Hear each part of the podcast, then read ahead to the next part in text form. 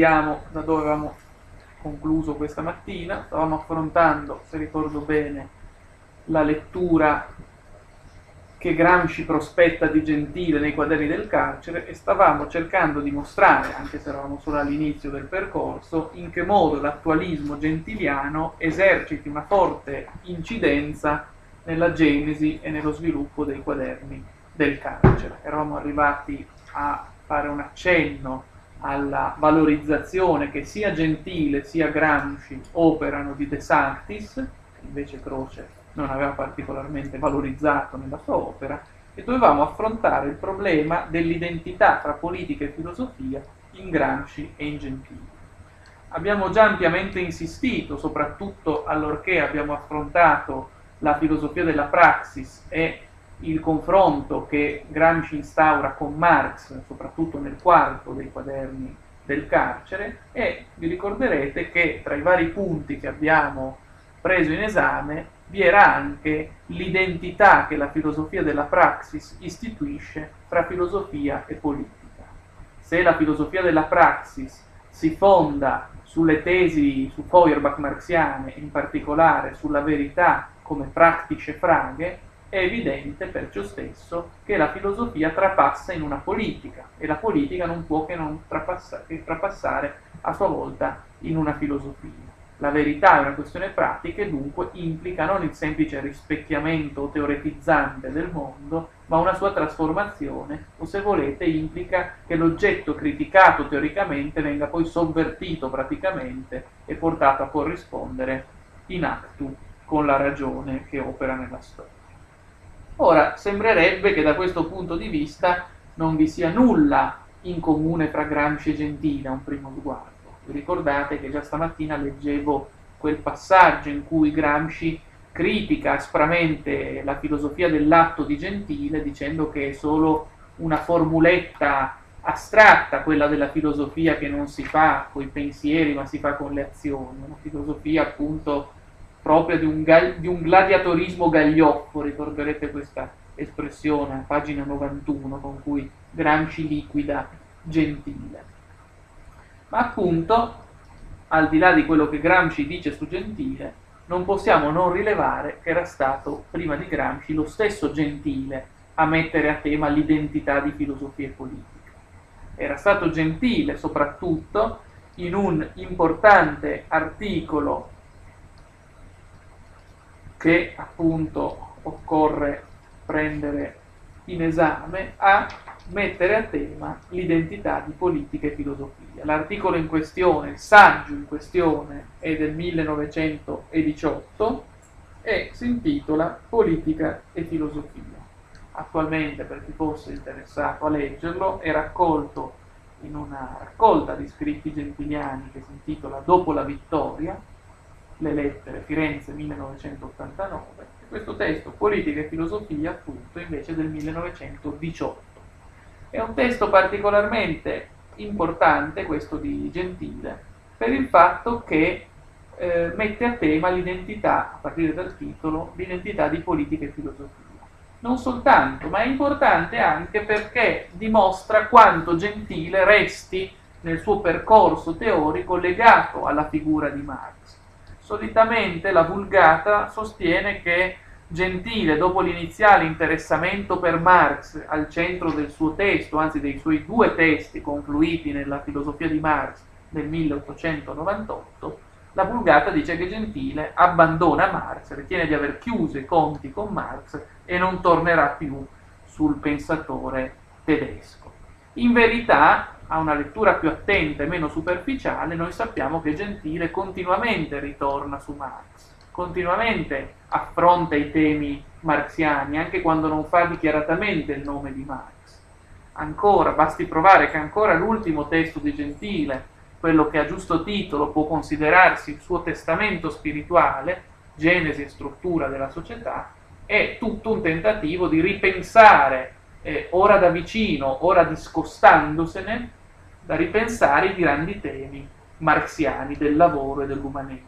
In particolare Gentile in quel testo prospetta una visione dello Stato altamente eticizzata, una visione dello Stato in cui l'economia è tenuta a freno dalla politica e in cui viene prefigurato l'avvento di un nuovo umanesimo, l'umanesimo del lavoro, in cui si celebrano i fasti dell'uomo lavoratore, che tema marxiano ma già tutto hegeliano, e anzi da Marx scoperto tramite Hegel, ricorderemo, non ricorderemo mai abbastanza il modo in cui nei manoscritti parigini Marx celebra la fenomenologia dello spirito hegeliana per aver scoperto il tema del lavoro e più propriamente lo, il tema dello spirito che giunge a se stesso durch die Arbeit, attraverso il lavoro, la coscienza giunge a se stessa, tramite il rapporto pratico con il mondo oggettivo.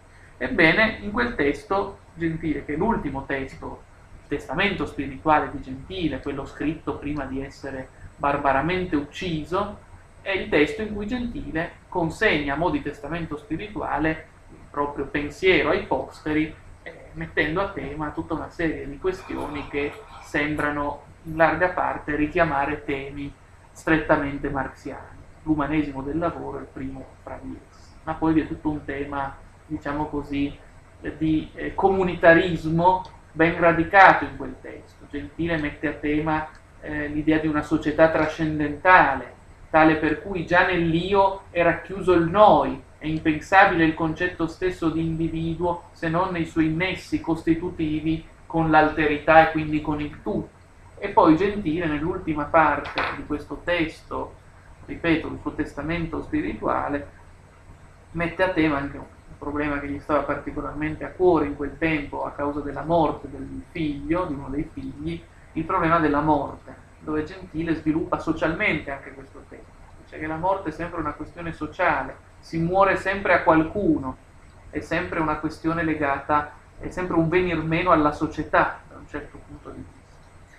E appunto Marx, lungi dall'essere un incontro episodico e casuale limitato al 1898, è nella biografia intellettuale di Gentile un autore decisamente importante. Ancora quando pubblica le opere di Spaventa, eh, nella premessa a queste opere, siamo inizio Novecento, scrive eh, l'importanza di Marx, mette a tema l'importanza di Marx come esponente della tradizione della filosofia classica tedesca. Ora, eh, Gentile nel 1918 mette a tema l'identità di filosofia politica e dice che due sole filosofie hanno saputo mettere a tema questa identità. Queste due filosofie sono anzitutto la filosofia di Marx, che con le undici tesi su Feuerbach, tradotte, come già si è detto, dallo stesso Gentile, ha saputo declinare la filosofia nel senso di una politica, la filosofia nel senso di una praxis, in cui la verità si dimostra in der praxis, appunto, nella prassi, nella capacità trasformativa di criticare teoreticamente e sovvertire praticamente, da cui l'undicesima delle tesi su Feuerbach che è anche gentile, come, come Gramsci, come abbiamo visto nei quaderni del carcere, non, non legge come una prestazione di messa a morte della filosofia, ma semmai interpreta come eh, genesi di un nuovo modo di filosofare, un nuovo modo di filosofare che non è puramente teoreticistico e contemplativo, ma incorpora al proprio interno l'elemento pratico trasformativo contrapponendo appunto non alla filosofia qualcosa di altro rispetto alla filosofia, bensì contrapponendo a una filosofia dogmatica, contemplativa, antiquaria, conservatrice, una nuova filosofia pratica, rivoluzionaria, trasformatrice, che non si limita appunto a interpretare il mondo, ma che opera in vista della sua trasformazione. Questa è la prima filosofia, dice Gentile, che ha saputo mettere a tema l'identità di filosofia politica. La seconda filosofia che opera in questa direzione è la stessa dialettica attualistica, l'attualismo di Gentile, il quale attualismo, dice Gentile in questo testo del 18, è esso stesso sostenitore dell'identità in atto di filosofia politica. Non vi è una filosofia, un pensiero altro rispetto alla prassi. Pensiero e prassi coincidono, si corrispondono, perché appunto il pensare è già un fare e il fare è già un pensare, potremmo dire. In Gentile non c'è dicotomia fra essere e pensare, essendo l'essere riassorbito esso stesso nel pensare, nell'atto in atto che si realizza, si viene facendo continuamente.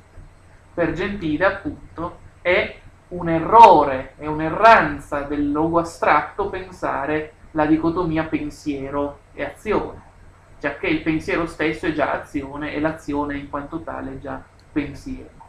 Per Gentile, appunto, da cui la critica che ricordavamo anche questa mattina indirizzata contro Croce, non è possibile frazionare lo spirito in distinte attività o in distinti comparti dello spirito stesso, secondo il modus operandi della dialettica dei distinti. Secondo Gentile, invece, lo spirito è in sé unitario ed è attività pratica, è atto, atto in atto. La formula dell'attualismo, quale si ritrova sia pure con modificazioni e ripensamenti nelle varie opere di Gentile, la cifra dell'attualismo è quella per cui non è possibile contrapporre al pensiero una realtà già fatta e indipendente che il pensiero dovrebbe rispecchiare. Per l'attualismo di Gentile esiste sempre solo la realtà come pensato di un pensare in atto e dunque contrapporre il pensato al pensare, pensandolo come autonomo, significa peccare di eh, ingenuità intellettualistica, pensando che il pensato possa esistere senza il pensare, laddove invece sappiamo che per l'attualismo tutto ciò che è è un pensato che presuppone un pensare in atto. Quindi non c'è una realtà altra, già costituita, che poi noi dobbiamo rispecchiare, come se la figura è il logo astratto.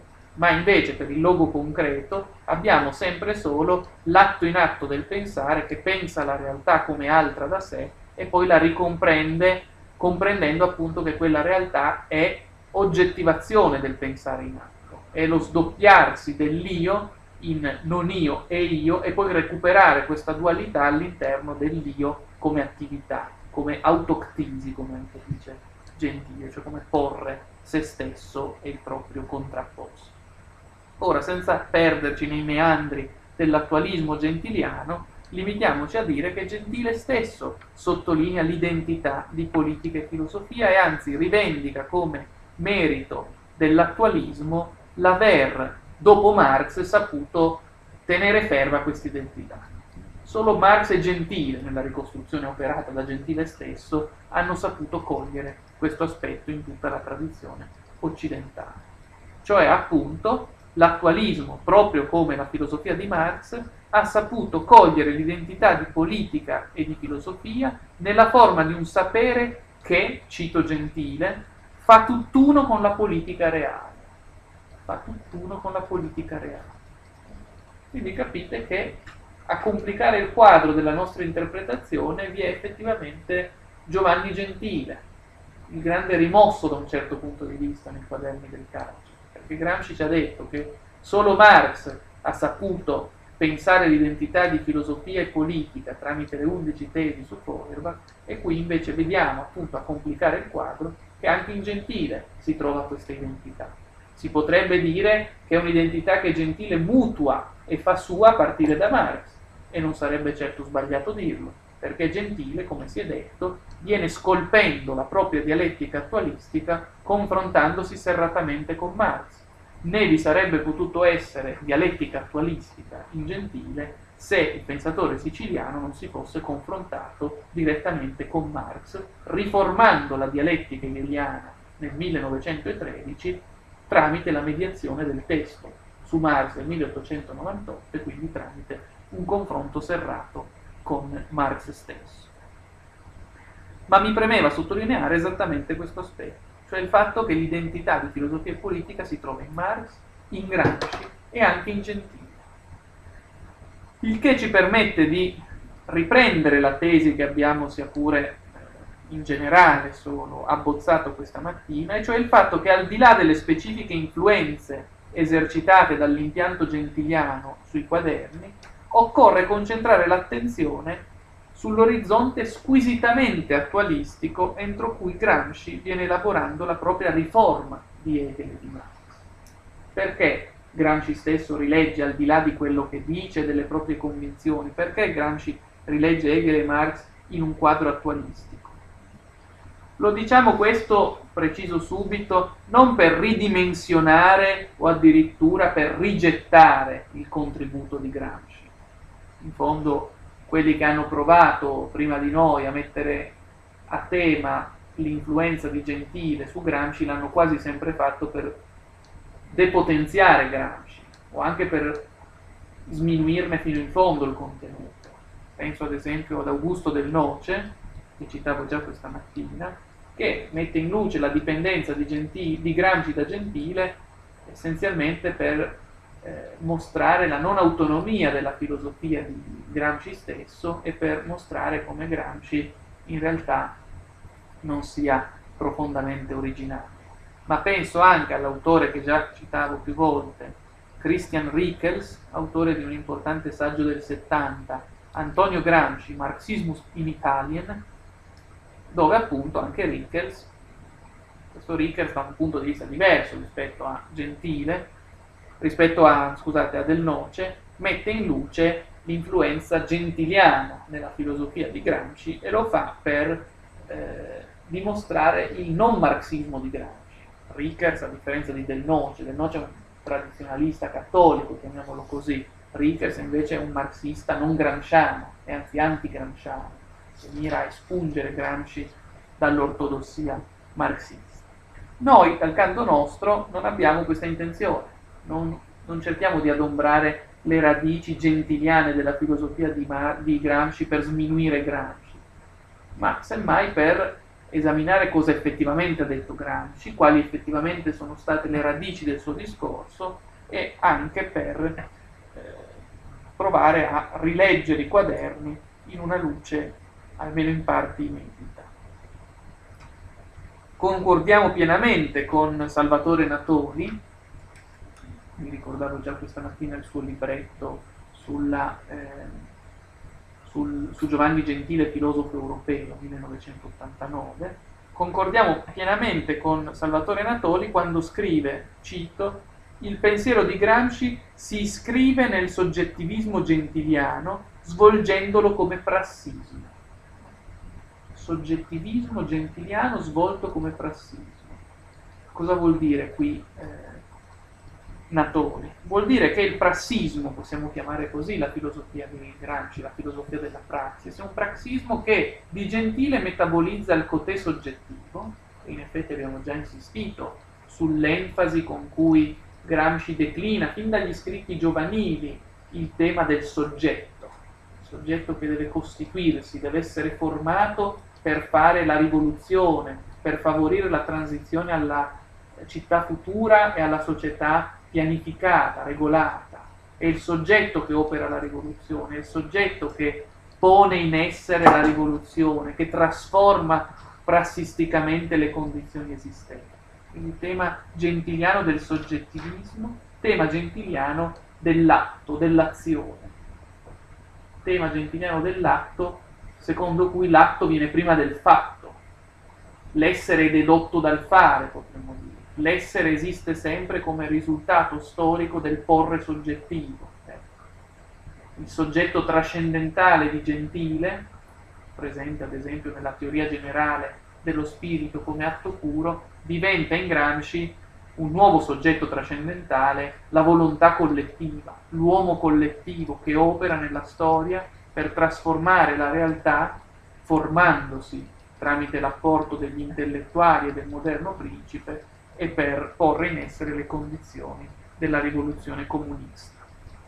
Appunto, da questo, da questo angolo prospettico, Gramsci non è antitetico rispetto a Gentile, si iscrive anzi nel soggettivismo attualistico gentiliano, declinandolo però, potremmo dire così, nell'inedita forma di un attualismo marxista. Di un attualismo marxista che, come già dicevo, muove dalla lettura stessa di Marx operata da Gentile, a tal punto che con la sintassi di André Tosel questa mattina vi dicevo che quello di Gramsci resta, dopo tutto, un Marx attualistico un Marx filosofo della praxis, un Marx ridotto a prassi e storia, potremmo dire anche. Da questo punto di vista, allora capite bene in che senso Gramsci può essere considerato, uso la formula di Antimo Negri, un gentiliano malgré lui, un gentiliano suo malgrado. per il fatto appunto che ritraduce nel lessico marxista praxis, strutture, superstrutture, blocco storico, i fondamenti della dialettica attualistica. In primis la sua assunzione dell'essente come posto dall'attività pratica nella dimensione del divenire. Appunto l'essente per Gramsci come per Gentile non è un fatto qui fieri nequit, come dice Gentile, ma è appunto un divenire.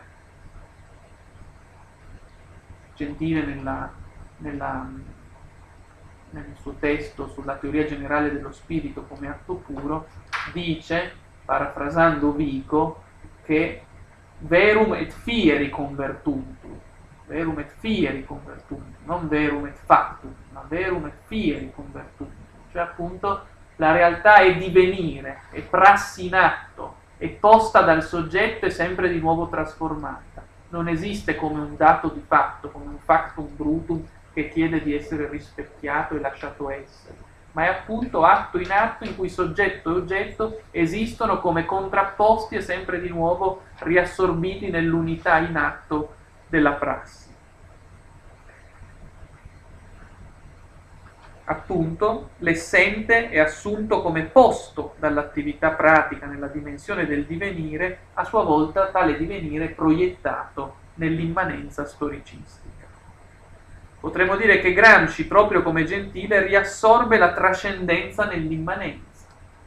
In fondo vi è in tutto il percorso dei quaderni del carcere di Gramsci lo stesso movimento di pensiero operato da Gentile il quale Gentile, proprio tramite la lettura di Marx, aveva imparato a concepire materialismo e spiritualismo come due opposti, eh, potremmo dire, segretamente solidali, caratterizzati dalla ipostatizzazione ora della materia, materialismo, ora dello spirito, spiritualismo, laddove invece la dialettica attualistica non conosce se non l'atto in atto con cui appunto la storia si realizza al di là di questa ipostatizzazione. Non c'è una materia e uno spirito, c'è semplicemente l'atto in atto che pone la realtà e sempre di nuovo la supera in nuove forme.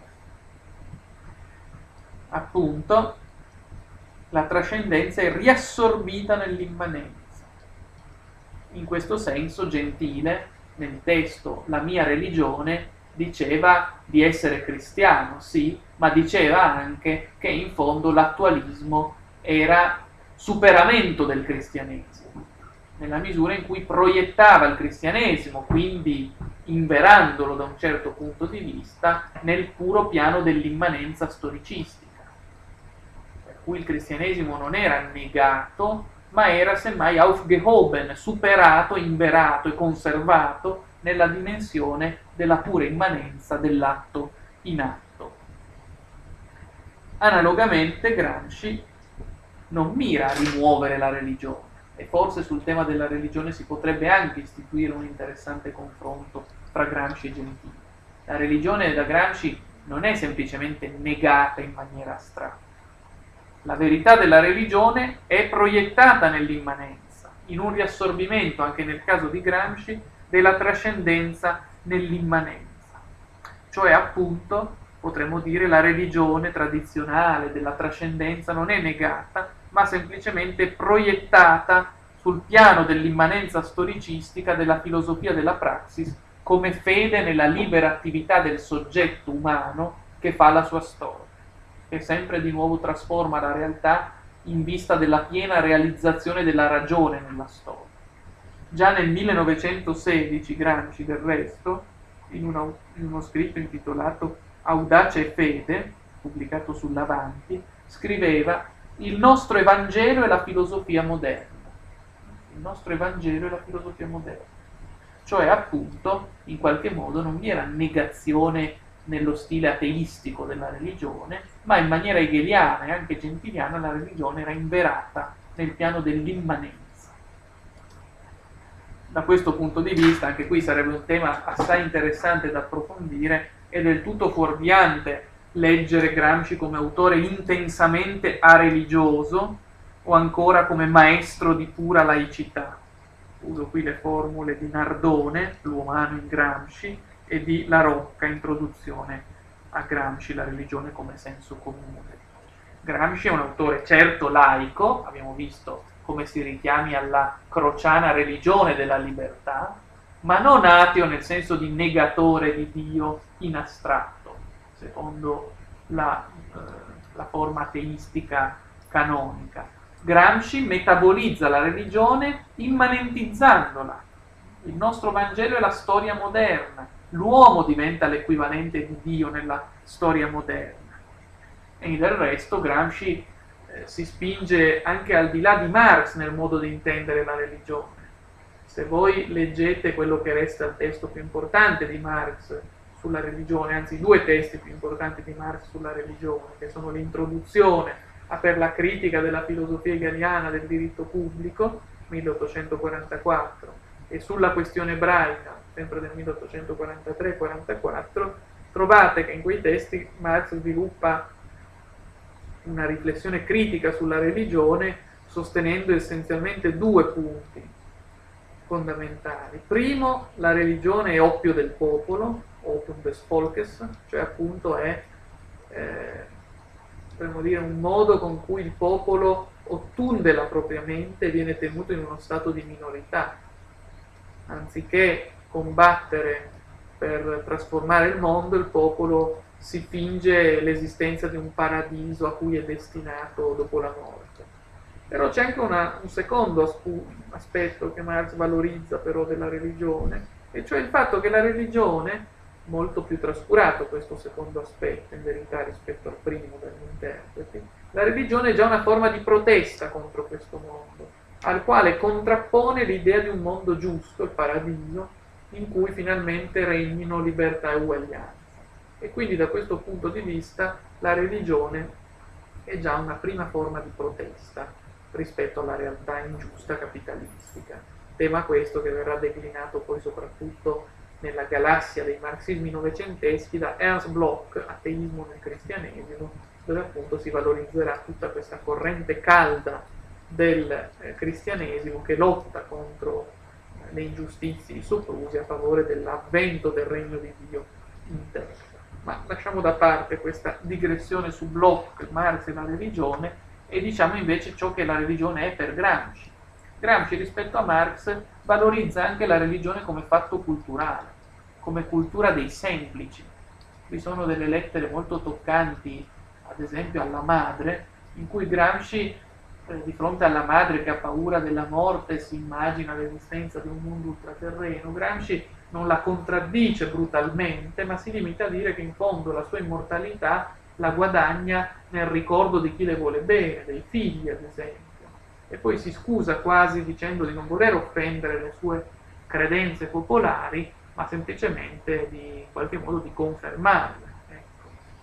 Quindi Gramsci ha un profondo rispetto per la religione come senso comune, altra parola chiave nei quaderni come vedremo, come modo di dare un senso, un orizzonte di senso ai semplici e agli umili. La religione non è solo superstizione o fanatismo, la religione dà anche un orizzonte di senso ai semplici, permette loro di orientarsi nel mondo e di eh, non ammutolire di fronte alle ingiustizie che lo attraversano. Quindi la religione è anche una forma simbolica fondamentale per Gramsci. Ma poi appunto la religione è in qualche misura una forma rappresentativa, proprio come per Gentile, anche per Hegel, inadatta, inadeguata se paragonata alla potenza del concetto filosofico e quindi non è negazione del concetto, ma potremmo dire un concetto non pienamente sviluppato. La vera religione si realizza nel concetto, non è negata quanto al contenuto dal concetto. Da questo punto di vista Gramsci, ripeto, non può essere letto come autore anticlericale e antireligioso. Questo non vuol dire credere alla leggenda secondo cui Gramsci si sarebbe convertito in punto di morte, già che di leggenda si tratta, ma vuol dire leggere appunto il nesso gentile Gramsci anche per quel che riguarda il tema della religione. Di un passo molto bello anche in cui Gramsci dice che lo Stato socialista non perseguiterà i credenti Stato socialista non avrà alcun interesse a perseguitare i credenti, i credenti potranno continuare a essere credenti tranquillamente, dice Gramsci, quasi prendendo le distanze ante litteram per un testo giovanile rispetto alle spietate crociate che in Unione Sovietica verranno contro i credenti. Quindi fatta questa piccolissima e necessariamente impressionistica eh, incursione nella religione vista da Gramsci, vista appunto in maniera simile a Gentile per certi versi, eh, anche per, anche per Gramsci la religione è, permettetemi di aggiungere, il momento eh, tutto proiettato verso l'oggettività. Gentile, come sapete, nel suo sistema legge l'arte come il momento del soggetto, la religione come il momento dell'oggetto e la filosofia come il momento dell'identità di soggetto e oggetto. Per l'artista, si vede la filosofia dell'arte di Gentile, vi è una pura proiezione soggettiva. Per l'artista la realtà è quella che lui vede, è la realtà come lui se la immagina, la realtà trasfigurata dal momento soggettivo, la realtà quale brucia e arde nella immaginazione del soggetto. Dal punto di vista della religione, invece, negazione del momento soggettivo, quel che conta è il momento dell'oggetto, esso stesso divinizzato, Dio come totalmente altro rispetto all'uomo, come qualcosa di esistente autonomamente rispetto all'uomo e tale da dover essere venerato. Gentile dice con un'intuizione molto intelligente che in fondo da questo punto di vista l'uomo religioso e lo scienziato si muovono nello stesso terreno perché anche per lo scienziato l'oggetto finisce per essere divinizzato, vissuto come totalmente indipendente dal soggetto e tale da dover essere rispecchiato. Ci sono qui secondi spunti su cui bisognerebbe riflettere anche oggi all'interno di un paradigma in cui la scienza sempre più sostituisce e rioccupa il posto vacante della teologia. Da ultimo, poi per Gentile, la filosofia coglie il nesso di identità soggetto-oggetto. Non è né puro momento soggettivo, come l'arte, né puro momento oggettivo, come la religione, ma è identità di soggetto-oggetto nell'atto in atto. Da questo punto di vista potremmo dire che Gentile eh, precorre una linea che almeno in parte anche Gramsci fa sua. Per Gramsci la religione è un momento oggettivo, un momento di appunto dogmatizzazione per cui l'oggetto non viene più concepito come posto dal soggetto e poi operante a sua volta sul soggetto stesso, ma viene divinizzato. Ora, fatte queste considerazioni parziali che meriterebbero ben altro approfondimento, mi limito a ritornare ora sul tema con cui avevamo aperto la nostra lezione e chiuso quella di questa mattina, cioè il fatto che Gentile può essere interpretato, seguo qui le analisi di Augusto del Noce, come il fondatore del neoidealismo italiano, con due varianti principali. Una, quella conservatrice di Croce, due, cito del Noce, quella rivoluzionaria di Antonio Gramsci. Il neoidealismo in Italia, cioè, avrebbe Gentile come proprio protagonista, come proprio filosofo di riferimento, e poi avrebbe due varianti fondamentali il neoidealismo conservatore di Croce, dialettica dei distinti, e il neoidealismo rivoluzionario di Antonio Gramsci.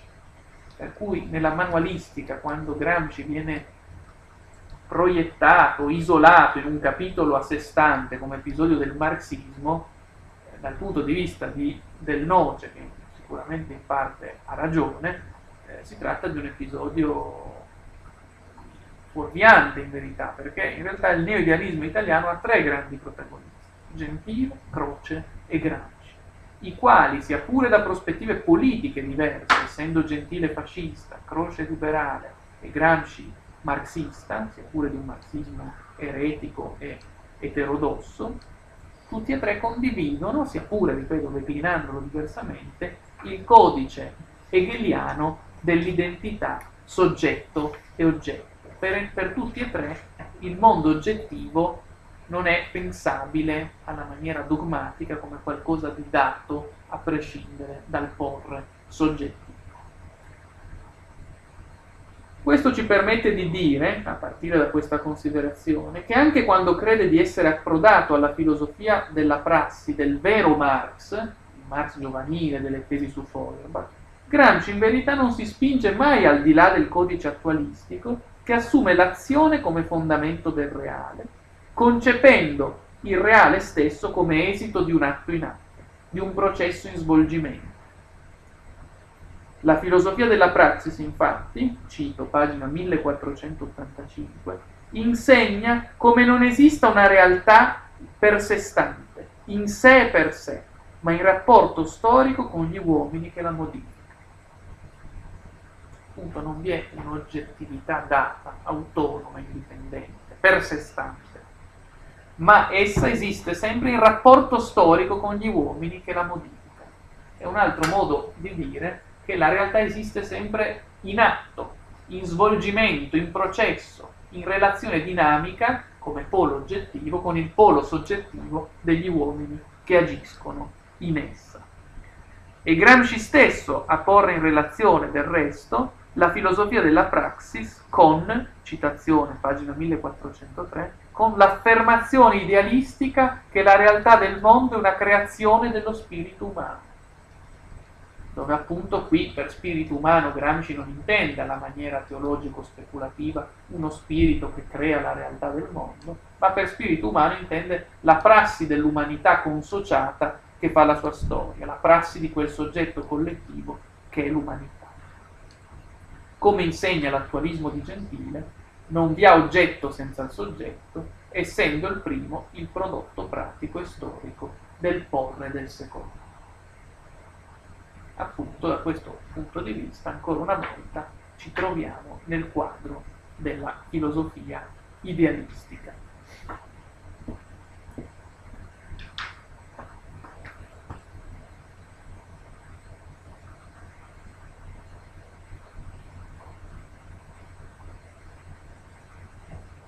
Vale qui la pena di ricordare quel passo del quaderno quarto, pagina 421, cui già più volte ci siamo soffermati, in cui Gramsci dice, cito, il marxismo è stato un momento della cultura moderna. In una certa misura ne ha determinato e fecondato alcune correnti. Esso ha avuto per tramite la filosofia idealista. Ciò che ai marxisti, legati essenzialmente alla particolare corrente di cultura dell'ultimo quarto del secolo scorso, positivismo, scientismo, pare un controsenso. E quindi Gramsci mette a tema appunto l'incidenza che l'idealismo ha avuto per la filosofia della praxis. È per questa ragione che Gramsci dice a pagina 1413 che la filosofia della praxis, cito, non può che essere messa in rapporto con lo egelismo ma con lo egelismo, aggiungo io, riletto tramite la riforma operatane da Gentile, ossia con uno Hegel storicista e privato del momento dello spirito assoluto. Questo è il punto fondamentale. In Hegel abbiamo lo spirito assoluto come altro rispetto alla storia e non riducibile perciò stesso alla storia. In Gramsci, come già dicevo questa mattina, l'assoluto diventa l'assoluto storico, diventa l'assolutizzazione della storia come processo in atto, nella forma di uno storicismo immanentistico o storicismo assoluto, come lo chiama lo stesso Gramsci. Appunto abbiamo una concezione della praxis che finisce per estendere la storia a ogni ambito possibile e per pensare la realtà in ogni sua determinazione possibile come esito del porre della praxis. Da questo punto di vista,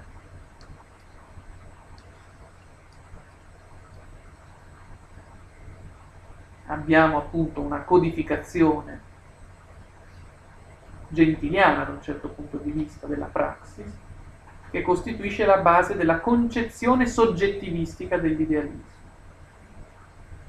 Gramsci stesso insiste molto sull'idealismo come concezione soggettivistica, ma presentare l'idealismo come concezione soggettivistica significa già presentare l'idealismo come attualismo di fatto, essendo l'idealismo di Gentile, l'attualismo, ben più che l'idealismo di Hegel, una concezione soggettivistica. La concezione di Gentile è quella che nega la trascendenza e la metafisica contemplativa e trova, dice Gramsci, il suo inveramento e la sua interpretazione storicistica nella filosofia della praxis. In questo sta quello che vorrei chiamare il nucleo del marxismo gentiliano, ben più che crociano di Gramsci. È vero che molti autori hanno insistito sul fatto che quello di Gramsci sarebbe un marxismo crociano. In realtà dal mio punto di vista, come sto cercando di sostenere, quello di Gramsci è un marxismo gentiliano.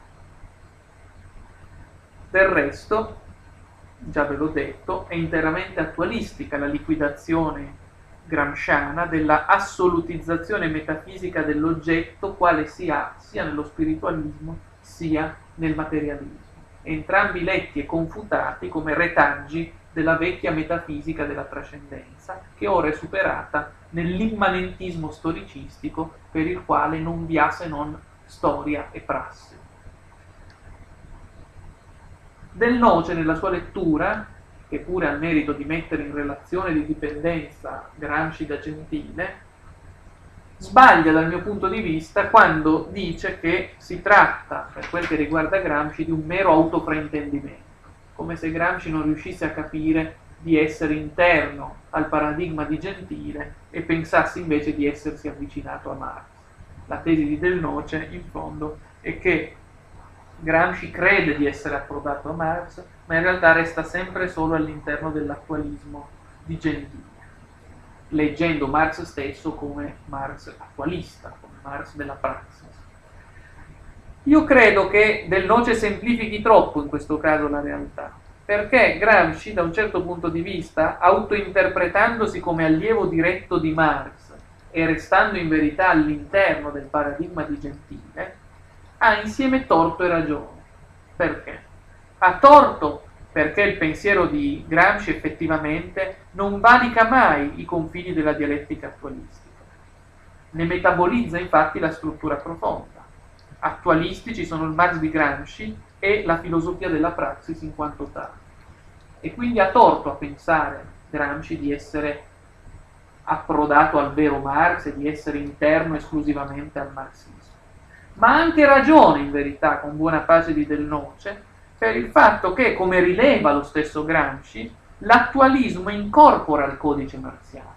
L'attualismo di Gentile non è esterno e stesso alla filosofia di Marx, ma incorpora il codice di Marx, riformando marxianamente da un certo punto di vista la dialettica di Hegel con la categoria di praxis, e dunque non deve essere inteso come opposto a Marx Gentile, ma al contrario come una derivazione della filosofia di Marx.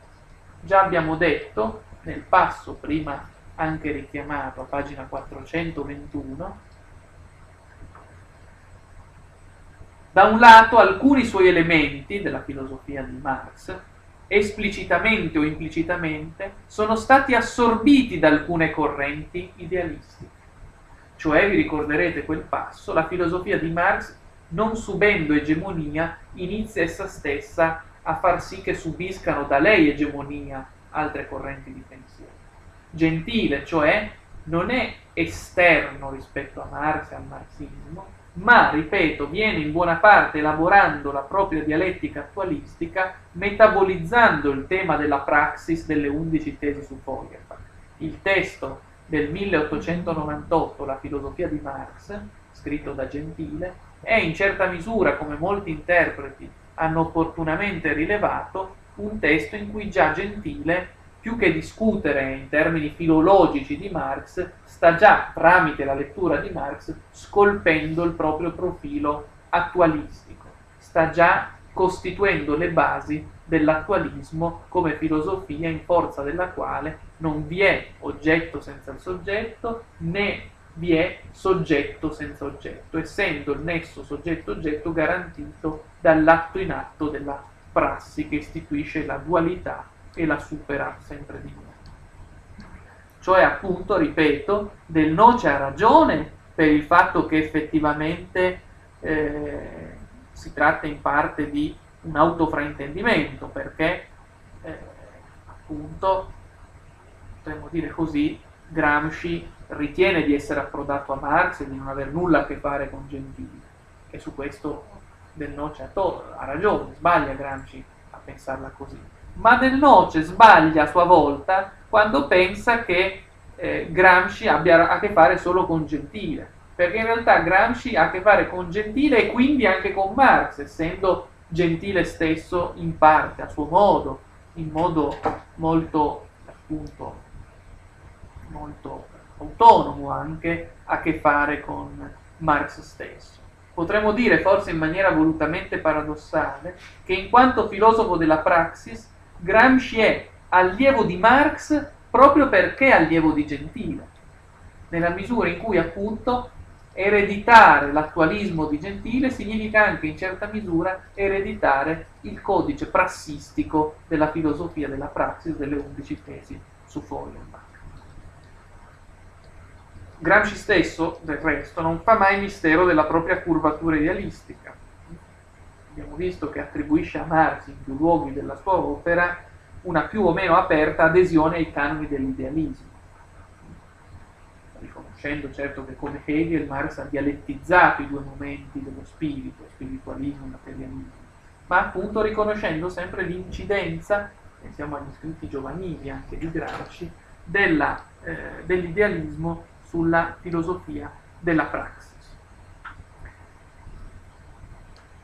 potremmo dire così, per riprendere l'analogia fatta questa mattina con Marx, che proprio come in Marx, anche in Gramsci la piena metabolizzazione del codice idealistico e nella fattispecie attualistico convive con la sempre ribadita volontà di accomiatarsi e dunque anche con l'incomprensione del proprio permanere stabilmente all'interno dell'idealismo.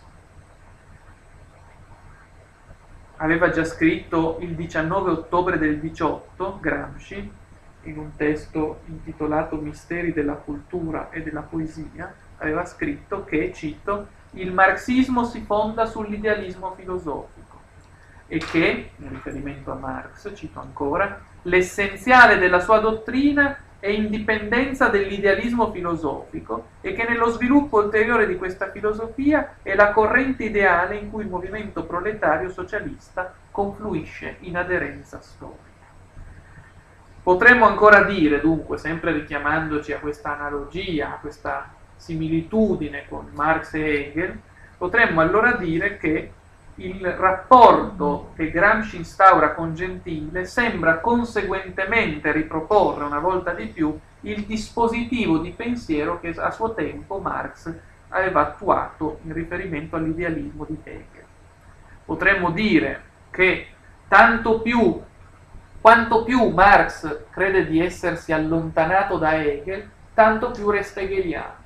Analogamente, quanto più Gramsci ritiene di essersi allontanato dal proprio gentilianesimo giovanile, tanto più invece permane all'interno del codice attualistico. Se volessimo dirlo con un'immagine cara a Gentile, potremmo dire che quanto più Marx e Gramsci si divincolano cercando di liberarsi, tanto più restano imprigionati nella camicia di nesso dell'idealismo. Come Marx resta hegeliano suo malgrado, Analogamente Gramsci, suo malgrado, resta gentiliano. Accanto alla lettura attualistica di Marx, o se volete del Marx attualistico, come dice Tosel, sembra che si possa dire che altrettanto attualistico è anche, potremmo dire, il dispositivo di defatalizzazione del mondo in cui si risolve la filosofia della pratica in fondo gentile per tutta la sua produzione e anch'egli ossessionato dalla volontà di prendere le distanze dal determinismo fatalistico proprio soprattutto del positivismo. Gramsci, come abbiamo visto, più che il positivismo ha come bersaglio polemico su questo versante il marxismo determinista. Ma entrambi, sia Gramsci sia Gentile, mirano a liberare la propria visione filosofica da ogni possibile collegamento con il determinismo.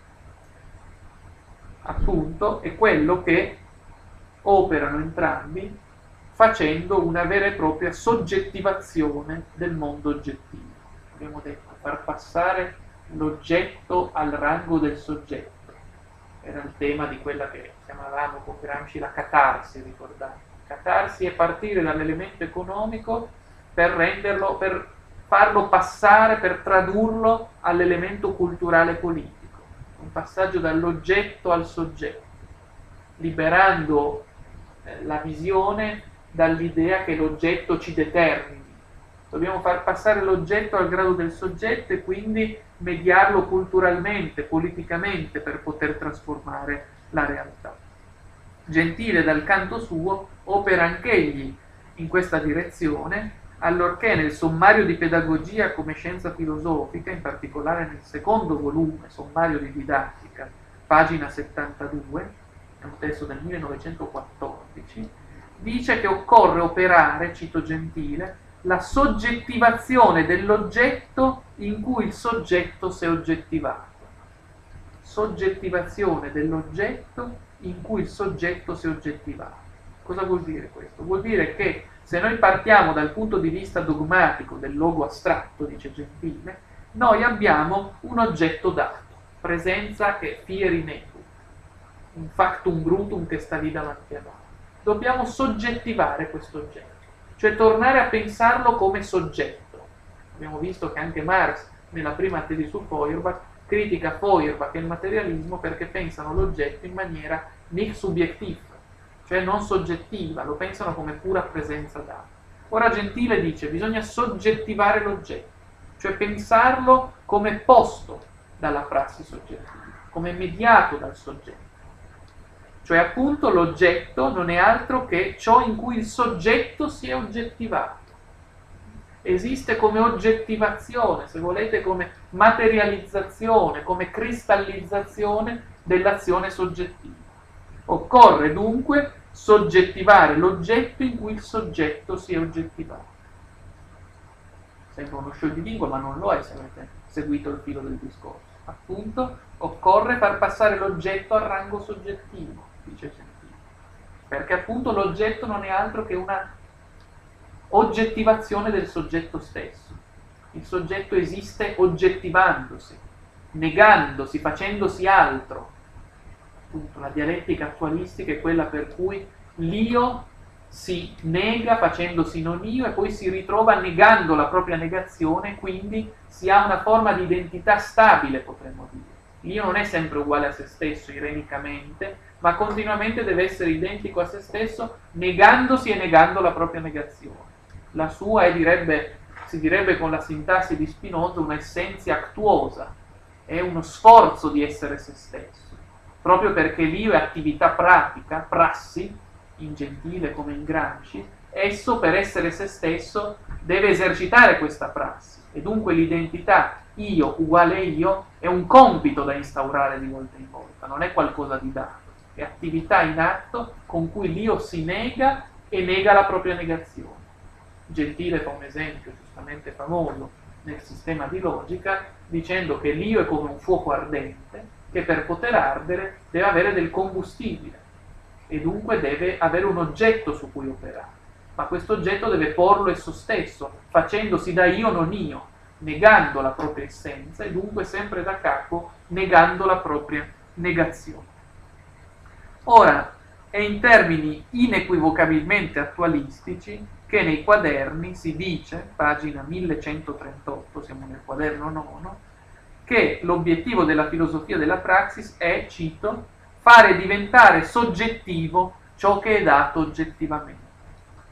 Fare diventare soggettivo ciò che è dato oggettivamente. È esattamente lo stesso dispositivo di pensiero, come potete ben capire. Cioè appunto non si tratta di partire dall'oggettività bruta e di limitarsi a rispecchiarlo, aspettare che essa si tolga da sola. Si tratta appunto, catarsi, far passare dall'oggetto al soggetto, si tratta di tornare a pensare l'oggetto in maniera soggettiva, come dicevamo anche poc'anzi. Bisogna appunto reagire alla mistica della necessità, come anche dicevamo la volta, la volta precedente. E quindi da questo punto di vista vi è una chiara, evidentemente, una chiara incidenza dell'attualismo gentiliano. La filosofia della praxis, proprio come la dialettica attualistica, pensa al mondo oggettivo in maniera soggettiva, cioè come esito storicamente determinato dell'attività umana che si cristallizza, si oggettiva, vuoi anche come una prassi sedimentata. Se tu guardi all'io come attività in atto, hai l'io come soggetto. Se tu guardi all'io come risultato di quell'attività in atto, hai il mondo oggettivo che è prassi cristallizzata, che dunque può sempre di nuovo essere trasformata. Scrive Gramsci, pagina 1226, siamo nel quaderno decimo, non solo la filosofia della praxis è connessa all'immanentismo, ma anche alla concezione soggettiva della realtà, in quanto appunto la capovolge spiegandola come fatto storico come soggettivazione storica di un gruppo sociale. Quindi non è un soggetto trascendentale che fa la storia dall'alto, ma è appunto la storia quale viene costituendosi da un soggetto reale, realissimo, che è il soggetto sociale, il gruppo sociale, l'uomo collettivo. Come fatto reale, continua Gramsci, che si presenta come fenomeno di speculazione filosofica ed è semplicemente un atto pratico, la forma di un contenuto concreto sociale è il modo di condurre l'insieme della società a foggiarsi una unità morale. Siamo a pagina, ripeto, 1226 ed è un passo assolutamente importante da questo punto di vista che occorre tenere presente. Voi capite, alla luce di queste brevi considerazioni che sono venuto svolgendo, che questo, qui esposto da Gramsci, non è altro che un modo di declinare l'attualismo gentiliano come filosofia della pura immanenza, in cui l'essente esiste sempre e solo come atto in atto, come prassi. Per la filosofia della praxis non vi è altro che pratica, dice Gramsci, pratica e storia, storia e prassi.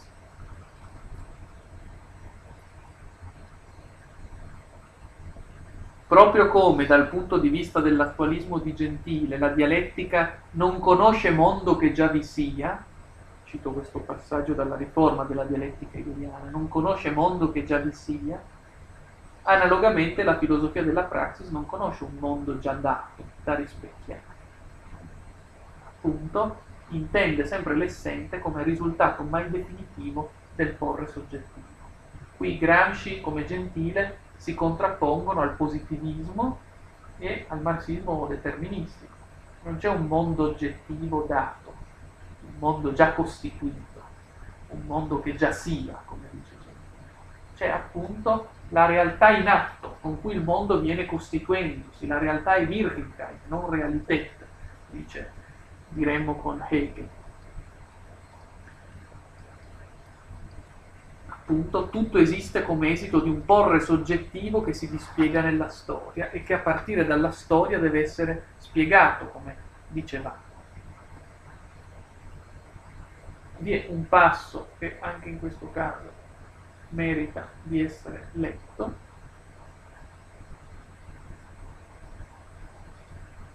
Siamo a pagina 467, nel quaderno 4 Sentite, eh, qui è curioso il fatto che Gramsci stia parlando di marxismo e in realtà attribuisca al marxismo esattamente le prerogative dell'idealismo attualistico. Sentite bene. Per il materialismo storico non si può staccare il pensare dall'essere, l'uomo dalla natura, l'attività storia dalla materia, il soggetto dall'oggetto. Se si fa questo distacco, si cade nel chiacchiericcio, nell'astrazione senza senso appunto un passaggio molto efficace questo per il fatto che qui Gramsci ci dice esattamente che per il materialismo storico, cioè per la filosofia di Marx, per la filosofia della praxis, non si può mai staccare il pensare dall'essere, il soggetto dall'oggetto. Ma non è forse ancora una volta questo il presupposto stesso dell'idealismo, per cui l'essere è sempre mediato dal pensiero e non si dà mai un essere indipendente dal pensiero, e a sua volta il pensiero non esiste mai indipendentemente dall'essere. e analogamente non c'è mai un oggetto staccato dal soggetto e viceversa un soggetto staccato dall'oggetto. In questo modo non sta forse Gramsci riproponendo, anche al di là delle sue intenzioni, i grandi temi della teoria generale dello spirito come atto puro e la sua concezione soggettiva della realtà? Io credo che questo che sto dicendo trovi una sua ulteriore conferma nel modo in cui Gramsci affronta i due temi, tutti gentiliani nella modalità in cui li affronta, della scienza e della religione. Prendiamoli rapidamente in esame. Partiamo dal primo, la scienza, a cui è dedicato il paragrafo 41 del quaderno 4, insomma pagina 466. Ora Gramsci ragiona sulla scienza, grande tema, di grande tema a cui viene spesso inchiodato il mio idealismo italiano, l'aver trascurato la scienza, liquidata da Croce come pseudoconcetti, e dallo stesso Gentile liquidata eh, al rango della religione che divinizza l'oggetto e che eh, appunto non ha nemmeno quel valore che invece ha la religione. E allora dice Gramsci, la questione più importante riguardo alla scienza è quella dell'esistenza obiettiva della realtà. Per il senso comune la questione non esiste neppure. Ma da che cosa è data questa certezza del senso comune? Essenzialmente dalla religione. Gramsci pone in relazione scienza e religione. Per la scienza come per la religione è che c'è il presupposto comune del presupposto della realtà data, del mondo oggettivo, che viene accettato dogmaticamente e eh, osservato appunto come se fosse qualcosa di dato. Ma dice Gramsci, dice Gramsci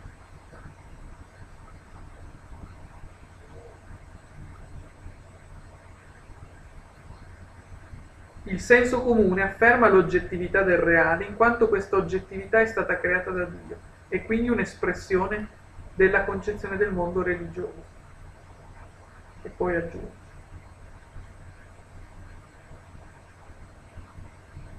Ciò che più importa non è dunque l'oggettività del reale, ciò che invece sta fuori alla scienza e alla religione.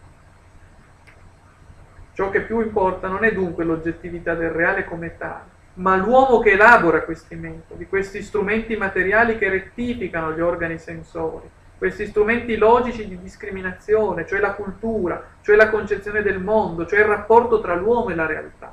Cercare la realtà fuori dell'uomo appare quindi un paradosso, così come per la religione è un paradosso cercarla fuori di Dio. L'espressione è idealismo allo stato puro, capite? Cercare la realtà fuori dell'uomo Cercare l'oggetto fuori dal soggetto è un paradosso, proprio come lo è per la religione cercare una realtà fuori di Dio. Sono passaggi appunto che meritano di essere letti in questa chiave di rilettura di Gramsci e di Gentile nel loro nesso, nel loro nesso appunto di dire, di relazione. La realtà per Gramsci, proprio come per Gentile, non esiste come presenza inerte, ma al contrario come processo in atto, come processo che si viene facendo, come virglica in lui, come nesso soggetto oggettivo, o per dirla con le parole stesse di Gramsci, pagina 473, come processo unitario del reale, cioè attraverso l'attività pratica che è mediazione dialettica tra l'uomo e la natura, cioè la cellula storica elementare.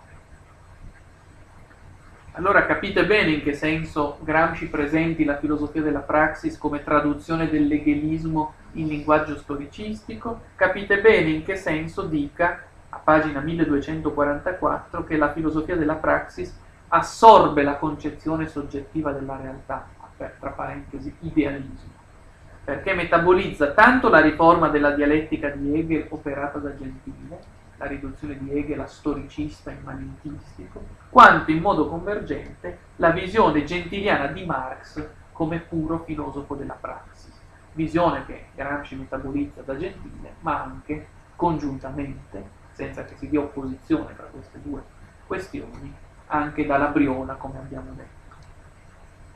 quella che nella prospettiva del meccanicismo materialistico, del, del, del determinismo fatalistico, appare come una cosa, appaiono come cose rigide, immutabili, come dati di fatto indipendenti dall'attività umana, per l'attualismo di Gentile, come per la filosofia della praxis di Gramsci, che ne è una variante rivoluzionaria a dire di Del Noce, sono invece processi posti in essere come oggettivazioni del soggetto, come risultati pratici dell'attività soggettiva che si dipana nella temporalità storica. Il tema idealistico della soggetto-oggettività declinata alla maniera attualistica, allude in Gramsci al fatto che l'oggettività è un prodotto del soggetto, che la realtà storica è un prodotto della prassi soggettiva del soggetto sociale, diciamo così, e dunque che si dà identità tra soggetto e oggetto nel senso di un'identità tra il soggetto, l'umanità pensata come un unico io che fa la sua storia, e l'oggetto, la storia intesa come il teatro delle oggettivazioni del soggetto umano. Soggetto umano che diventa sempre più consapevole di sé, sempre più consapevole del carattere non oggettivo ma soggettivo del mondo oggettivo e che sempre più si sforza di trasformare il mondo affinché esso corrisponda al soggetto agente, cioè all'umanità.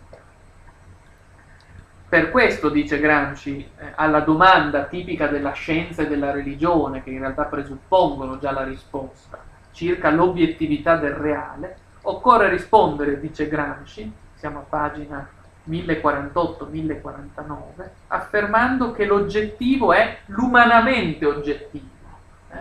o se volete l'oggettivo è il soggettivamente oggettivo, qualcosa che dipende appunto dalla prassi umana. Qui trovo il passo ecco ve lo leggo integralmente siamo a pagina 1048-1049 quaderno ottavo cosa significa oggettivo? non significherà umanamente oggettivo e non sarà perciò anche umanamente soggettivo per ciò stesso eh? quindi appunto pensare la realtà in maniera subiettiva parafrasando Marx sta qui dicendo di fare Gramsci L'oggetti, l'oggettivo sarebbe allora l'universale soggettivo, cioè il soggetto conosce oggettivamente in quanto la conoscenza è reale per tutto il genere umano storicamente unificato in un sistema culturale unitario. La lotta per l'oggettività sarebbe quindi la lotta per l'unificazione culturale del genere umano. Il processo di questa unificazione sarebbe il processo di oggettivazione del soggetto, che diventa sempre più un universale concreto storicamente concreto. Questo passo molto bello dei quaderni del carcere, Gramsci sta dicendo che per oggettivo bisogna intendere il soggettivo che lotta per affermarsi in maniera oggettiva, per diventare sempre più realizzato nella sua storia, la quale storia per Gramsci, fin dagli scritti giovanili, non è altro che lo sforzo della ragione di affermarsi in forme sempre più libere e più autocoscienti. Appunto, il processo di questa lotta per l'oggettività è un processo di unificazione culturale di modo che l'umanità diventi sempre più cosciente di sé come un unico io, come un unico soggetto che fa la sua storia e che vede nel mondo oggettivo le proprie realizzazioni e dunque opera per renderle sempre più conformi a sé. È per questa ragione appunto che per i quaderni la lotta per l'oggettività, ossia per quel riconoscimento del carattere soggettivo del mondo oggettivo, che solo può costituire il fondamento teorico per promuovere l'azione corale volta a trasformare l'oggettività, è un tema, ancora una volta, che rimanda all'attualismo gentiliano, ovvero è il tema della lotta per l'oggettività, la lotta per soggettivare l'oggettivo in cui lo, il soggetto si oggettiva, cioè quindi per tornare a pensare l'oggetto come storia e come possibilità, se volete. Il senso della storia da questo punto di vista, e ben si è già detto più volte, quanto Gramsci voglia tenersi a distanza dai meccanismi previsionali alla Bordiga o alla Kautsky, eh? il senso della storia viene dunque a coincidere per Gramsci con il ritrovarsi della ragione nel mondo oggettivo e con la piena conformazione pratica di quest'ultimo ai canoni della ragione, conformazione che avviene appunto mediata dalla praxis, come momento di scambio soggetto-oggettivo.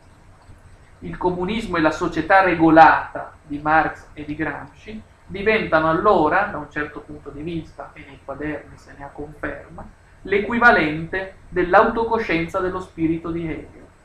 Rimandano entrambi all'idea di umanità che può finalmente riconoscere se stessa nella sua storia, riconoscendosi come un unico io consapevole dell'autentica natura di sé.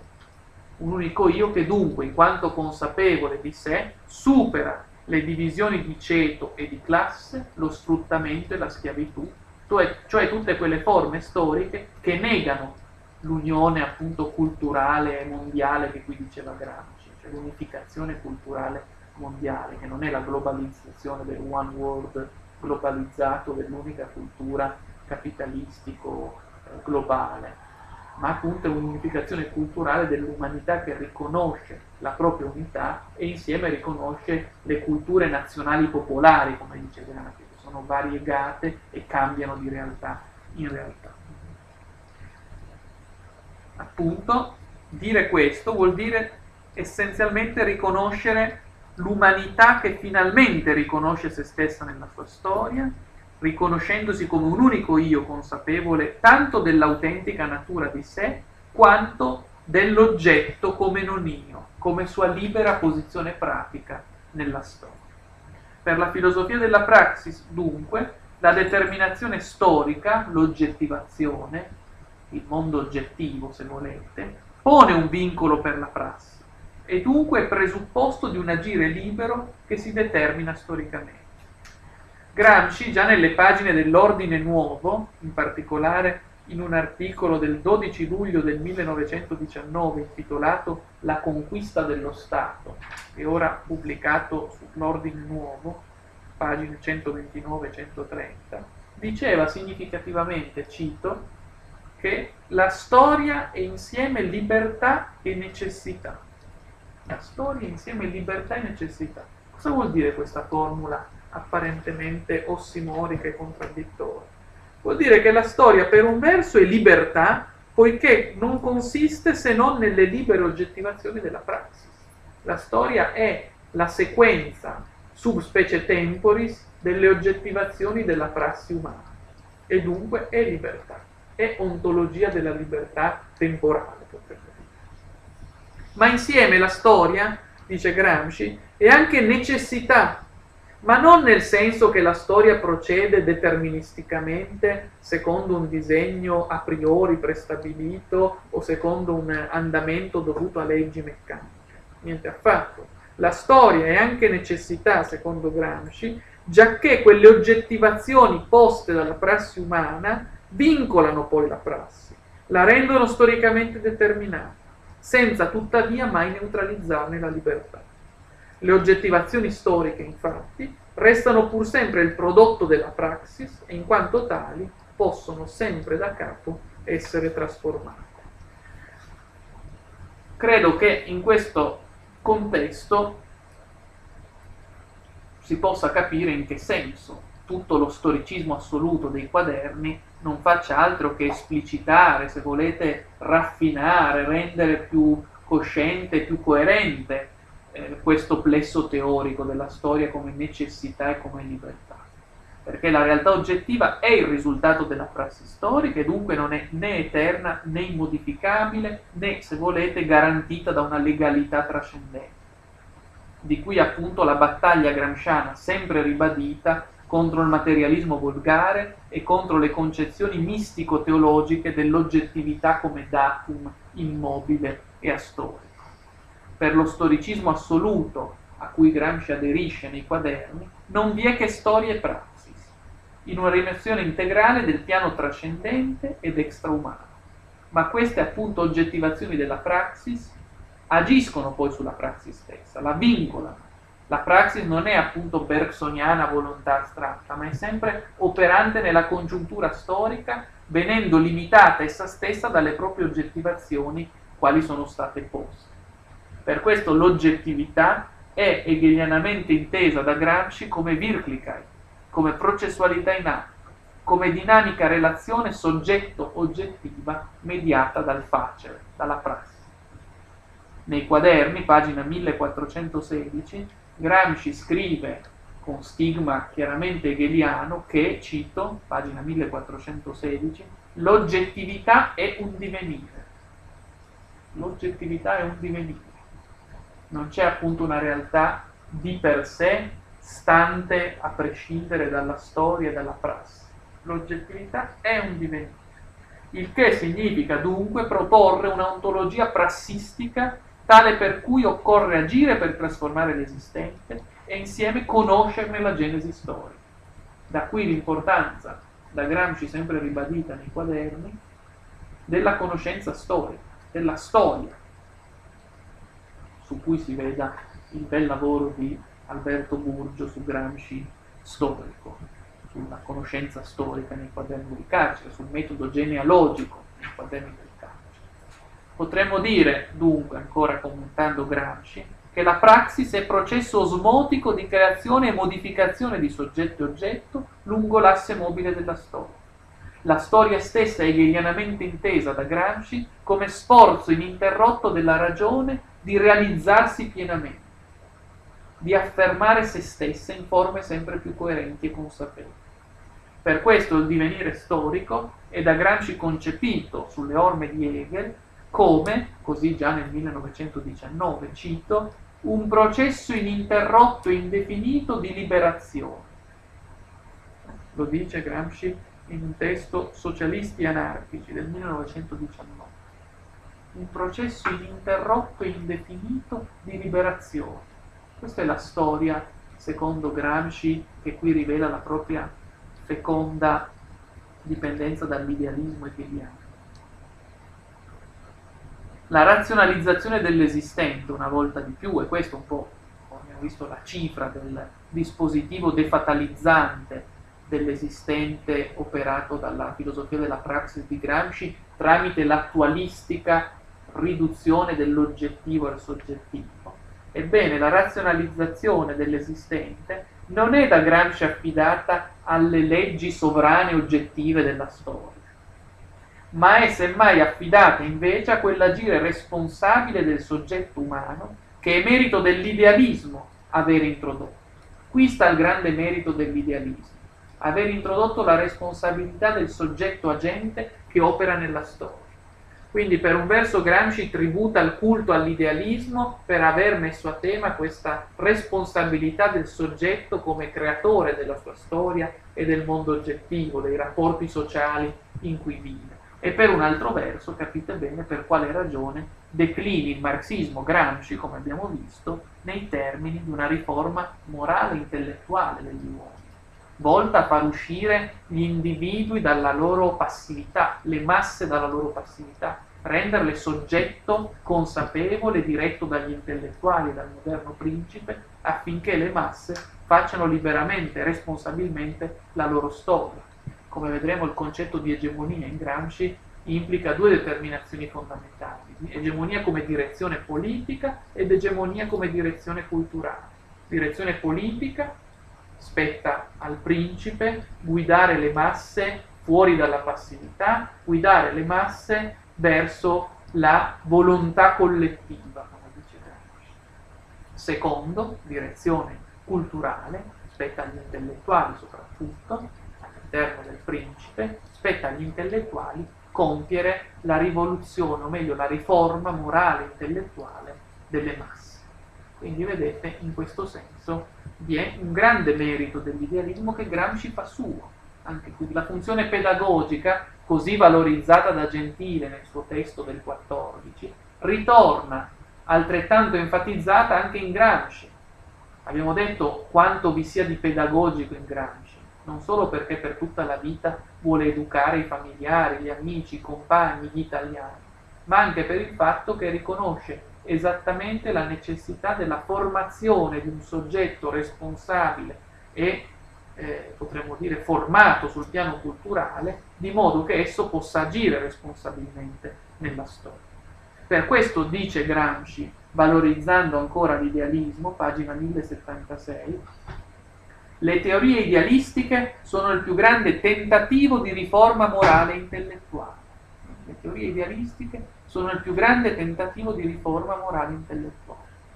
Perché? Perché esse rendono, fine citazione, perché esse rendono necessario chiarire in che senso il materialismo storico sia esso stesso, cito Gramsci, pagina 1076, una realizzazione dell'idealismo e della sua affermazione che la realtà del mondo è una costruzione dello spirito. Attenzione. Il marxismo, qui lo chiama materialismo storico, è appunto una realizzazione dell'idealismo e della sua affermazione che la realtà del mondo è una costruzione dello spirito. Pagina 1076. Cioè appunto, dico io, una oggettivazione storica del soggetto che non può essere pensata a prescindere dall'oggetto stesso.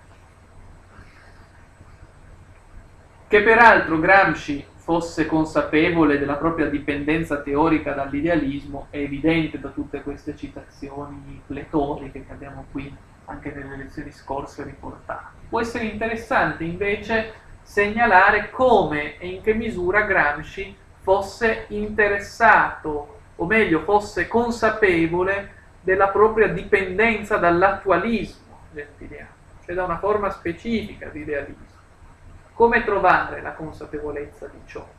Io credo che una consapevolezza chiara e limpida di questo aspetto, cioè della dipendenza di Gramsci da Gentile, si abbia nei quaderni e in particolare in un passaggio nodale dei quaderni che voglio qui ricordare siamo a pagina 455 e appunto Gramsci a pagina 455 discutendo della propria visione filosofica scrive a un certo punto, siamo nel quaderno quarto, paragrafo 37, filosofia dell'atto, praxis, ma non dell'atto puro, ma proprio dell'atto impuro, cioè reale nel senso profano della parola. Si tratta di un passaggio, ripeto, sintomale, direbbe Althusser, per il fatto che svela in qualche misura la dipendenza di, Gentile da Gramsci, di Gramsci da Gentile, scusate, e di più svela il fatto che Gramsci ne era in qualche modo consapevole, o almeno l'avvertiva. Perché appunto Gramsci qui sta dicendo che la sua filosofia è una filosofia dell'atto, filosofia della praxis, cioè tale da acquistare senso nella prassi, come diceva. E poi precisa però che non è l'atto puro, cioè non è l'atto di Gentile. Cioè Gramsci si accorge della prossimità tra il proprio sistema e quello di Gentile. Si accorge che la filosofia della praxis è anch'essa una filosofia dell'atto. Ma per distinguerla da quel Gentile a cui sembra troppo vicina, dice che la filosofia della praxis è filosofia dell'atto sì, ma dell'atto impuro, non dell'atto puro. Cosa vuol dire dell'atto impuro? Cioè, dice Gramsci, del, dell'atto che non è puro atto spirituale, astratto o teologico, ma è appunto atto che si consuma nella realtà della congiuntura storica, a, con, a contatto diretto con la società e con la politica. Ma noi dobbiamo chiederci, è davvero così distante dall'attualismo di Gentile? Non vi è già nell'attualismo di Gentile questa determinazione dell'atto nella prassi storica e politica? Se è Gentile stesso, come abbiamo detto, in Politica e Filosofia 1918, a mettere a tema l'identità fra filosofia e politica e dunque una filosofia che agisce nella storia e nella politica. Non vi è forse in questa presa di posizione di Gramsci la volontà di nascondere una identità o comunque una vicinanza fortissima tra la propria visione filosofica e quella gentiliana. Una tale vicinanza da dover indurre il pensatore sardo a dire che anche la sua è una filosofia dell'atto, ma dell'atto impuro a differenza di quella di Gentile, liquidando sbrigativamente il pensiero di Gentile come una sorta di eh, prassismo astratto e non calato nella realtà storica, laddove invece chiunque abbia letto anche solo superficialmente i testi gentiliani sa bene quanto essi stessi siano testi che parlano della realtà storica e sociale e declinano la prassi anche sul versante pratico e sociale.